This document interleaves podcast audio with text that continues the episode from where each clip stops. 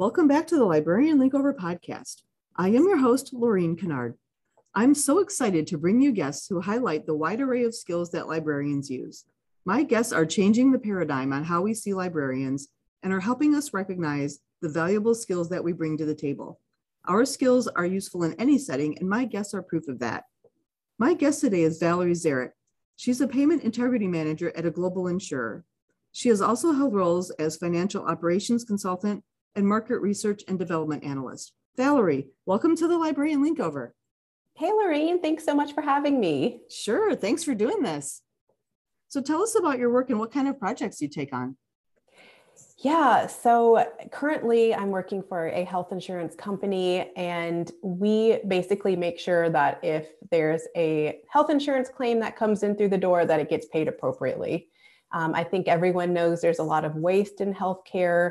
A lot of times your bill can be very confusing. So we look at the payments and we just try to make sure that there's no waste or any issues going on with that claim. And ultimately the goal is to make healthcare more affordable for everyone.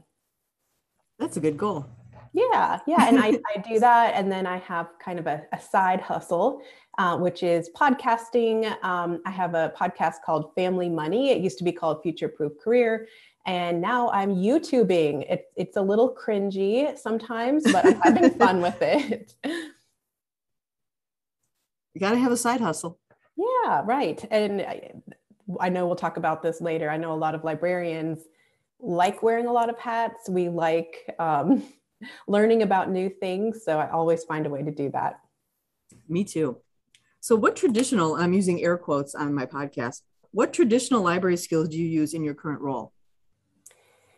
Right. So traditional library skills, I would say one of the things that helped me the most was learning basic management skills.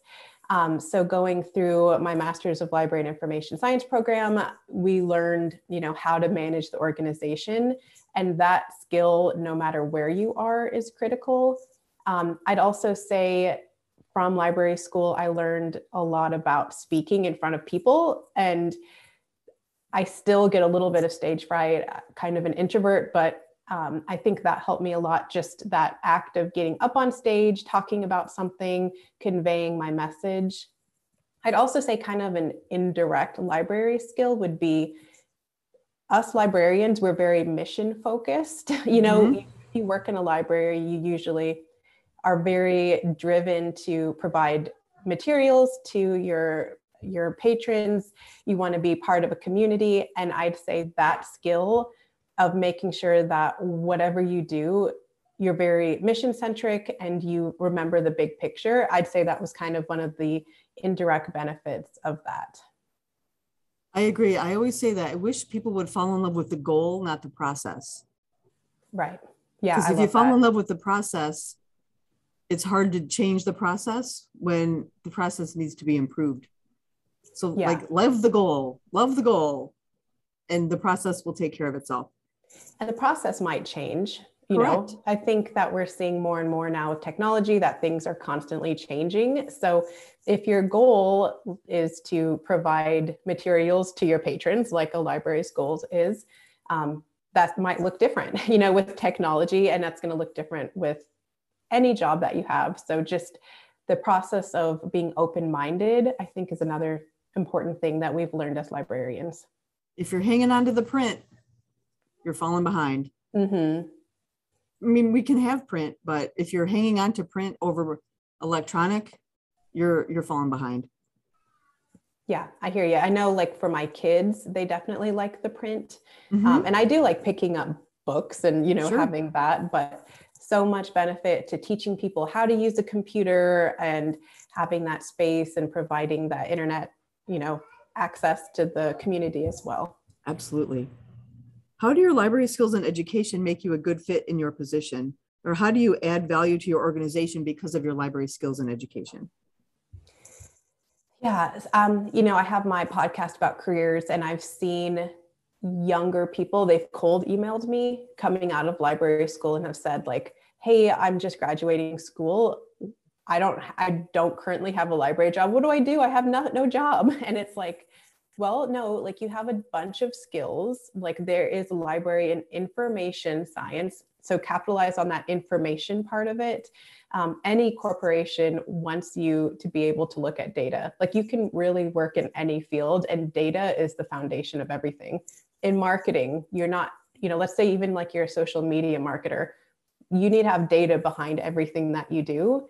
So leverage that. And the other thing I know, I listened to your interview with our mutual friend, Laura, and she had mentioned integrity. You know, if you're going to put something out there, you want to make sure it's right. And us librarians, you know, we definitely want to make sure things are coming from accurate sources. And right now in the world, obviously with like the fake news kind of drama that's out there, that's more important than ever. Being mission-centric, I think there's a lot of people, I would say probably the majority, who don't really understand the mission of what they're doing. So that big picture thinking, and just go into it that the process of telling a story is more important than anything. So just having that organic, open-minded outlook on life. And like, I never really thought working in healthcare was something that I would do. That just like, I was a hippie, like that never crossed my mind. I still kind of am a hippie, but just being open-minded and thinking about like different ways to use those library skills. And I'd also say, because the world's changing so fast, which we've talked about, is the soft skills you've learned in your library programs. And if you've done any volunteer work, customer service, how to talk to a human being, those are so important, and not everybody has those skills. So dig deep and just sort of think outside the box and have fun with it, because it's a career, it's not a religion. You know, you can change it and it's going to evolve as you grow. Vocational awe is a whole other podcast. Right. It's not it's a job. You know, we love it and it's a career, but it's still our work. Right. We want to get paid for it. And it can change. Yeah, exactly. And I think that's another thing too, is like, it's okay to say you want to get paid for something. Exactly. You know, in libraries, there's a huge benefit to volunteer work, and I think you should do that. But at some point you also need to be like, okay, I need to pay the bills. Correct. And you mentioned using data in marketing. I just, last week, I bought a few things at Athleta, and I just got an email this morning saying, you bought this, here's some other things that will go with it. And you also bought this, so here's some things that will go with that. And I forwarded to one of my friends, I said, this is a genius use of data. Yeah. It's just set up. No one went in and did it. It's just set up. And they went in and said, these are the things you bought. Here's some other things that might go with it, and make it super easy to buy more things. I thought it was genius. Yeah. It kind of makes me think of like readers advisory and public libraries. You know, what if they did something like that? If you like this book, you may like this one. Right. Exactly. Another traditional library skill. I wonder if they have a librarian in their social media marketing. I will have to look into that. They should. They should if they don't, right? Yeah. What suggestions can you give librarians who want to move into a position like yours? I would say, okay, so I guess I'll tell the story of how I ended up here. So I graduated library school. I interviewed for a few jobs and it didn't really work out. Simultaneously, I was having some health issues. I'm fine, but I was like concerned enough about them at the time that I needed to go get seen by a specialist. I basically didn't know how to be seen. Like I was 24 at the time, and I was like, okay, like I'm still under my parents' health insurance, but they're out of state and I have no idea, because these specialists require in-state insurance. I don't know how to get insurance. I don't know how it works. I don't know what any of this stuff means. So sort of keeping that open-mindedness about that I learned from library school is I applied for a customer service job at a health insurance company that was local to where my job, or where I was staying, which was actually across the street from my apartment. And when I interviewed, they said, hey, like you failed the test of customer service, but you like scored really well on this other part of the test. And then they created a position for me using that library background. So I think that they saw I had a master's degree, and that looks good no matter what. You know, you can cross off the master's degree box on your application. And, you know, if you have gotten a master's degree, no matter what it's in, you probably can write, you can communicate. And then if you have that information science background, better, you know, that's even better. So they created that. You mentioned the R&D market research position, and that was my first real job, I would say, my first corporate job. And it was very awkward. Probably most people, whatever their first corporate job is, I'm sure there were a lot of awkward parts, but I just like really tried. I guess I'll just mention it. I was getting paid $50,000, and I thought I was the richest person in the world at the time. So I was like, I do not want to lose this job. Like I absolutely have to make this work. So I learned SQL. I learned how to use SAS Enterprise Guide. I learned, I don't know, I guess you could call that a type of computer programming, but in library school, we learned HTML back when that was the thing to make websites. And I felt like, hey, if I could do that, then I can do this. So I just spent a lot of time after hours learning that kind of thing. And I think that the benefit to that, going back to what Laura said, is just that integrity of, hey, if I'm producing something, I just want to make sure it's right. So I think that really helped me with some of that detail-oriented stuff that was really important in that environment. Great. Very important. Yeah.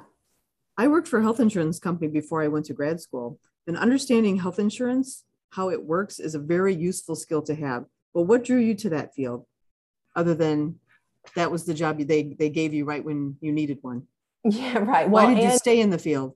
Right. It was the fact of the learning. The learning was really important of how to use it. And then also just that overall mission, like, what can I do to change this? Because this is way too complicated. What is this member experience? Would I want my grandmother getting this letter that we're sending? No, like I want to improve things. And I know that oftentimes my impact is small, but I work for a large company. So one small decision can make an impact. So I do feel like I can be very Pollyanna-ish, you know, I can be an overly optimistic kind of person. And I probably actually, a lot of us librarians are, you know, we want to change the world. We want to provide access to everybody. And I think healthcare is one of the most basic rights out there. So that's what drives me. When you've managed people, what kind of manager are you? I try to be a data-centric manager as much as you can do that. You know, like if you're managing somebody and they want to move up to this other role, okay, great. So what do you need to do to move up to that role? Let's look at the job description. Let's write out a plan, you know, so the more detailed that you can be about that, I think the better, just, you know, to try to be fair. I think that's the best way to do it. And then also I like watching people grow and putting them in a situation that maybe they wouldn't have had exposure to otherwise. Because I know I've had managers do the same for me, is letting me sit in rooms with executives, you know, like my first job when I was an awkward hippie, like, you know, my boss put me in some of the rooms, and I really appreciate that today. Learning how to speak to people, learning how to present, learning how to summarize something that can be kind of challenging for us librarians who like to get into the details. So, you know, just kind of exposure, I think, is really important too. I always say how you reward employees is by giving them more work, because really good employees want to learn more and they want to do more. And it's a win-win for everyone, because more work's getting done that maybe there wasn't anyone to do, and they want to learn something new. So let's help them out and let them learn more stuff. Yeah. And if they're a good employee, they want to make an impact too. And you can tell when you manage someone why they're there, you know, do they really get it? Do they care to get it?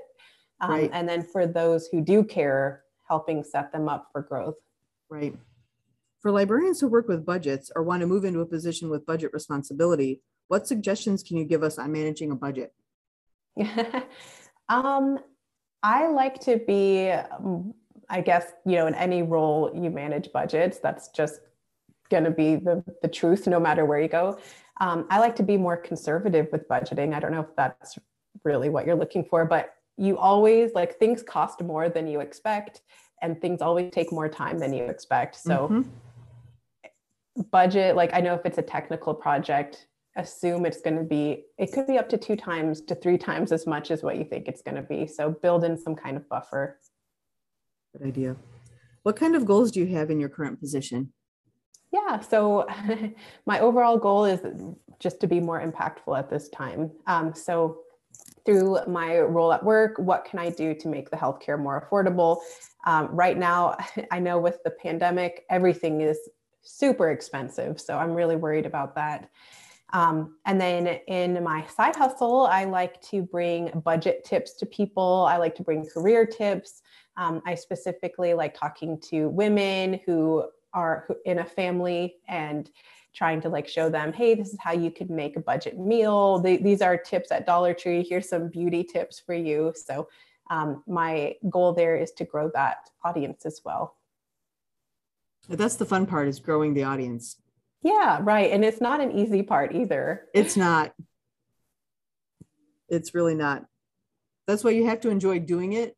Yeah. And I've noticed I don't do it to see all my numbers going up all the time.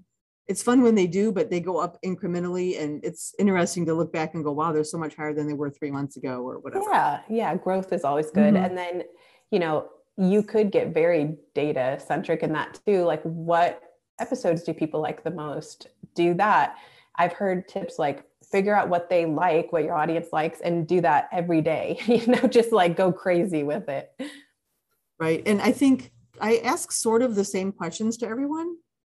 And I mean, I do, you know, I customize it for each guest, but there's a core set that I ask everyone. So it's interesting to see, no matter what you're looking for, you're going to get something out of every interview. Yeah. Because everybody, like, librarian skills are librarian skills, no matter where we're doing them. So everybody's doing different things, but we're all pretty much using the same skills. It's interesting to see the how similar some of the answers are, and other answers are completely different, but it just depends what you're doing in your role. I think what's probably the most consistent is librarians tend to be very willing to learn, and librarians have a wide set of interests, and that's going to benefit you no matter where you go. What professional associations are you in, or which ones have you found most useful? Oh, I'm not in very many. I'm in a local women's entrepreneurship group. And I'm in, it's called the Doyen Group here in Wisconsin. I'm in a subrogation group for health insurance. It's kind of a nuanced niche group called NASP. It's a National Association of Subrogation Professionals. But yeah, that's it at this time. I'm part of some online, like, mastermind groups. Like, I'm in a marketing group, which is fun. Why did you go to library school? And based on your career so far, does that reasoning still hold? Oh, that's a good question. I went to library school. Well, I graduated college in 2008. So during the recession, and I had an art degree. So it was kind of like it's really hard to make a living as an artist. And so I was like, I've always loved libraries. I volunteered at our public library and decided, like, this is the path I want to go. Like, the libraries made such an impact for me growing up. I grew up in a household where we didn't have a lot of resources. So that always provided sort of a place where I could get, you know, whatever book I wanted, which was such a nice thing. So I guess from that point, I decided just to go to library school. And I also just was kind of looking for an adventure too. I know that doesn't sound like very adventurous, maybe to some people, but I applied to programs all around the country. And I was from a small town in Illinois, and moved to Southern Mississippi all by myself, which was pretty exciting for me at age 24. That was a big move. So it is a big move. Yeah. So I moved there, got to learn more about the culture in the Deep South. I married my husband while I was there. So I would say my overall mission at the time was to sort of do the same thing as to what people did for me in the library environment, is to provide those resources for underprivileged children and underprivileged communities. and to, I love community building. So that kind of comes in with my podcasting as well and my YouTube channel. And I also obviously love the mission of serving. So that comes into play with my healthcare background. Libraries are an adventure, aren't they? They are. And I think that there is that sort of stigma about libraries being boring and you have to be introverted. And I think we all know, if you're listening to that podcast, this podcast, that that's not the case. No. Hopefully people are learning from this podcast a lot of things, and that's one of them. Don't believe that old stereotype. Yes. I know when I was going through library school, it was the talk was librarians have tattoos now. We're cool. And I know we've gone way beyond that at this point of thinking that tattoos are the only sign of being forward thinking. Tattoos and piercings were a thing when I was getting out of library school. Yeah. It's like, it's okay. Tattoos and piercings it's okay. Are okay. You don't have to look a certain way, and that is totally fine. And that's true no matter what field you're in. I even see in the corporate world now, a lot of people, you know, are starting to have tattoos, and that formal dress is sort of going away. So the times are changing, Laureen. They sure are. Finally. I know. I totally hear you. Cause I wore a suit for a long time going into my corporate jobs, and that's not fun, especially in the South. It's hot. I remember living for Casual Friday. Once a month, we got to wear jeans on a Friday, and it was everything. Have you seen, do you watch The Office? I do. I did when it was on. Yeah. That episode where Michael Scott wears jeans and he does the jeans dance. Yes. You know, it's so small, but so big, but it really is. It really is. Well, where can we find your podcast on social media? Yeah. Or where can we find your podcast? Yeah, my podcast is called Family Money now. It used to be called Future Proof Career. So I can give you that link if it's tricky to find. Yeah, I will put it in the show notes if you want to send it to me. Perfect. Yeah. And then that's the same name for my YouTube channel too. Okay. That's exciting that you have a YouTube channel. It is exciting, but I'm still getting used to the showing my face part of it. It's not always a pretty sight, but we're working through it. Well, thanks for doing this. This has been really good. Yeah, thanks so much, Laureen. Thanks for having me. I love the work you're doing here. Thank you. I appreciate that. Thank you to Valerie Zaric for being my guest today on the Librarian Linkover. We're at 40 episodes of this podcast. My guest and I have created a terrific catalog of interviews for librarians, as well as people outside of libraries, to use to recognize the respect that our skills deserve. Feedback I've received indicates that the content my guests and I have been providing are helping librarians find new ways to frame what we do, whether we work in libraries, are leading library organizations, or in industry. Thank you for staying with the Librarian Linkover. Thank you for following on social media and on my website. And thank you so much for listening.